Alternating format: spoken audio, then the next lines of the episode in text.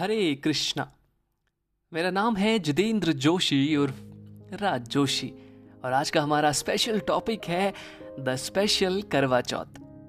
हमारे देश में अनूठे रीति रिवाज और अलग अलग परंपराएँ हैं जिनमें करवा चौथ भी एक है।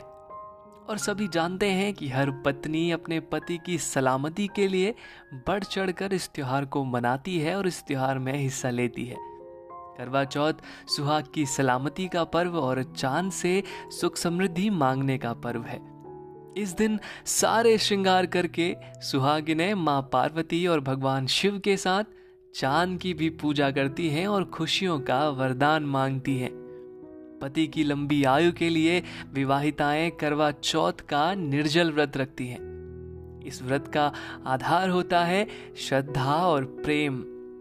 करवा चौथ शब्द दो शब्दों से मिलकर बना है। करवा यानी मिट्टी का बर्तन और चौथ यानी चतुर्थी। इस त्योहार पर मिट्टी के बर्तन यानी करवे का विशेष महत्व माना गया है। सभी विवाहित स्त्रियाँ इस साल सभी विवाहित स्त्रियाँ साल भर इस त्योहार का बेसब्री से इंतज़ार करती है। सभी विवाहित स्त्रियाँ साल भर इस त्योहार का और पति से मिलने वाले गिफ्ट का इंतज़ार करती हैं। इसकी सभी विधियों को बड़े श्रद्धा भाव से पूरा भी करती हैं। करवा चौथ का त्योहार पति पत्नी के मज़बूत रिश्ते, प्यार और विश्वास का प्रतीक है। अब जानते हैं करवा चौथ का इतिहास क्या है। बहुत सारी प्राचीन कथाओं के अनुसार करवा चौथ की परंपरा देवताओं के समय से चली आ रही है। माना जाता है कि एक बार देवताओं और दानवों में युद्ध शुरू हुआ, और उस युद्ध में देवताओं की हार हो रही थी।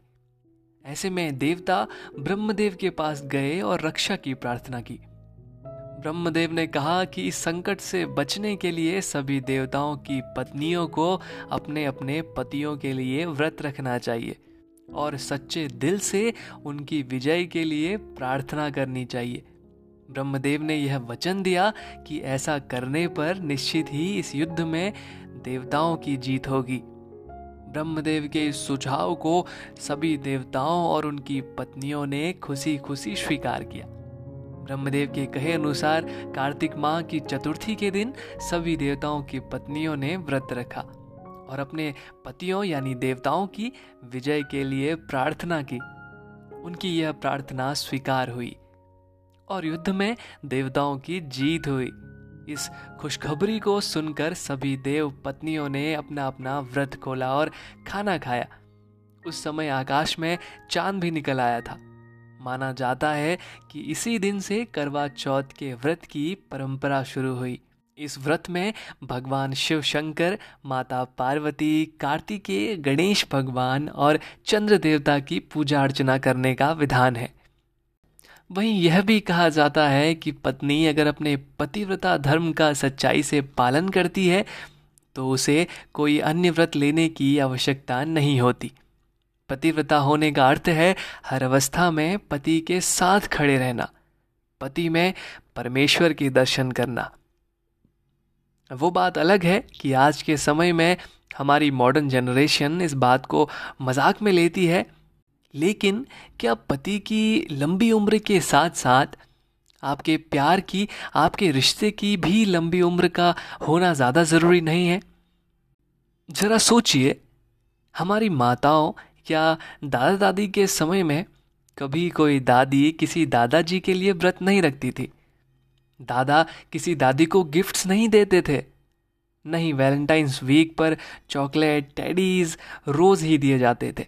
न कभी हाथ में गुलाब लेकर दोनों घुटनों पर बैठकर प्यार का और अपने अपने इमोशंस का इजहार ही किया जाता था। लेकिन उनका प्यार, उनका प्रेम आज के समय के रिश्तों के प्यार से कई गुना गहरा और स्थिर था। क्योंकि वहाँ रिश्तों का आधार था प्रेम। विश्वास और एक दूसरे का सम्मान। मेरा कहना यह नहीं है कि व्रत लेना गिफ्ट्स देना या लाइफ में सेलिब्रेशन होना गलत है। फॉर्मेलिटीज़ भी ज़रूरी हैं। लेकिन आपके रिश्ते का आधार, आपके रिश्ते की प्राथमिकता, आपके रिश्ते की प्रायोरिटीज़ फॉर्मेलिटीज ना होकर एक दूसरे के लिए प्यार और सम्मान हो। पति की लंबी उम्र के साथ साथ हमें अपने रिश्ते की और वैल्यूज़ की भी उतनी ही फ़िक्र होनी चाहिए।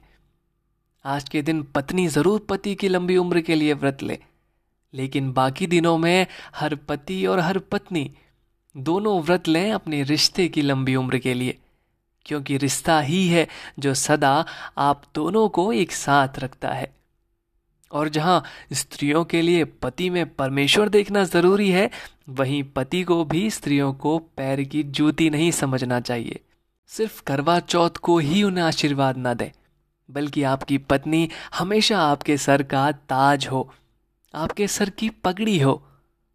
कहते हैं, नारी निंदा न करो, नारी नर की खान, नारी ने पैदा किए रामकृष्ण हनुमान। निश्चित ही एक स्त्री, एक माँ बहुत ऊँची चीज़ है। आपकी पत्नी भी किसी की माँ है। या होगी, जब भी आप अपनी पत्नी से लड़ते हैं या उनका अपमान करते हैं, आप डायरेक्टली और इनडायरेक्टली किसी माँ का ही अपमान कर रहे हैं। कहा जाता है, वह व्यक्ति बहुत किस्मत वाला है जिसे हर परिस्थिति में अपनी पत्नी का हाथ मिले। और वो पत्नी भी उतनी ही किस्मत की धनी है, जिन्हें हर परिस्थिति में, हर अवस्था में सर रखने को पति का कंधा मिले। जब तक आप मन से, विचारों से एक नहीं होते, आप में मन मुटाव और टकराव होता रहेगा। जैसे ही आप विचारों से एक होते हैं, आपके बीच कॉन्फ्लिक्ट्स की, लड़ाई की सारी पॉसिबिलिटी सारी संभावनाएँ समाप्त हो जाती हैं। आप कभी अपने आप से बहस कर सकते हैं? अपने आप से लड़ सकते हैं? नहीं। हर पति, हर पत्नी का लक्ष्य हो कि तन से भले ही वे दो हों, पर मन से, विचारों से आप एक हो जाएँ। आपके एक होते ही आपके समूल जीवन में संतुलन आने लगेगा। आप ही आधारशिला हैं, आप ही फाउंडेशन है उस एक्सपेंसिव बिल्डिंग की जिसे हम जीवन कहते हैं। दरअसल आपको कोई भी कीमती वस्तु लेने के लिए उसकी उचित कीमत चुकानी पड़ती है। फिर वो प्रेम और सम्मान ही क्यों ना हो? एक उदाहरण से समझें, आसमान में बादल अनंत वर्षा लिए हैं और प्रतिकूल परिस्थितियों में जब अचानक बादल बरस जाएँ तो हमारी अनेकों मूलभूत ज़रूरतें पूरी हो जाती हैं। लेकिन क्या आप जानते हैं, ये बादल भी बेवजह नहीं बरसते? ये बादल भी पानी तभी बरसाते हैं जब धरती में उचित मात्रा में पानी की व्यवस्था हो। धरती का ही पानी ऊपर बादलों में जाता है और पानी के रूप में बरसता है और सूखी धरती में फिर से जान डाल देता है। सब लेन देन ही तो है। बिल्कुल उसी प्रकार किसी का इंतज़ार किए बिना अपने साथी को अकारण ही सम्मान दें, अकारण ही प्रेम दें। और निश्चित ही आपका मन जो प्रेम और सम्मान अकारण ही अपने साथी को दे रहा था, वह अकारण ही आपको भी मिलने लगेगा। आपका स्वरूप आधा आपका हो और आधा आपके साथी का। भगवान शिव जी भी अर्धनारेश्वर बनकर यही सिखाते हैं। श्री कृष्ण और राधा भी प्रेम का सुंदर उदाहरण देते हैं। संसार में श्री कृष्ण के सभी भक्त अपने आराध्य को कृष्ण कृष्ण नहीं, बल्कि राधे राधे नाम से पुकारते हैं और रिझाते हैं। हम सब अर्धनारीश्वर बन जाएँ तो संपूर्ण जीवन करवा चौथ जैसा ही होगा। और मात्र अपने को ही नहीं, बल्कि एक दूसरे को प्रेम और सम्मान देते देते ही बीत जाएगा। हरे कृष्णा।